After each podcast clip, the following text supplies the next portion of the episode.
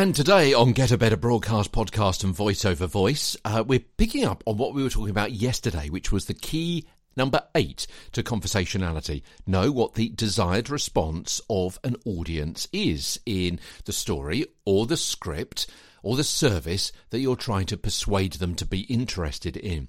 And today we're talking about the, well, what I've called the emotion duplication.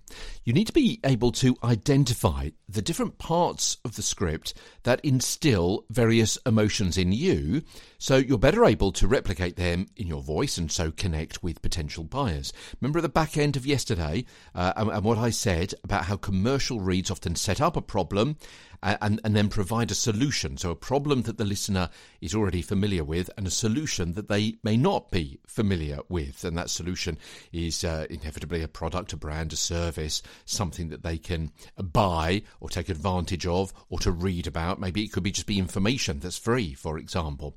You need to know what to feel at each stage of that short scenario yourself or what you want them to feel at each stage of that scenario so you can but put that over in your voice at each stage. So it could be frustration to relief, anger to calm, and so on. So, as I say, you need to be able to identify the different parts of that script that instill those different emotions in you, and then you can put them in your voice and so connect with potential buyers. So, for example, it might be how will this new gadget improve someone's life? What is the emotion that the copywriter wants to achieve in a listener to uh, to this car commercial, for example? Why is this specific story in this bulletin now?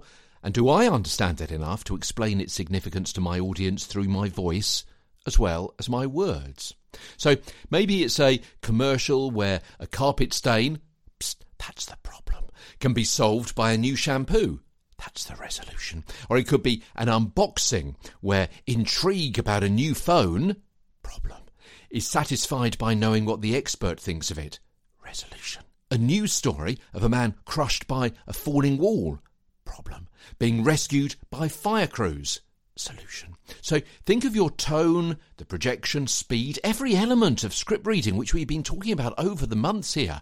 Uh, what, what over the past uh, 15, 16 months?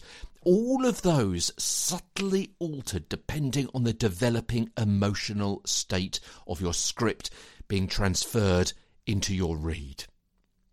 Get a Better Broadcast podcast voice over voice continues.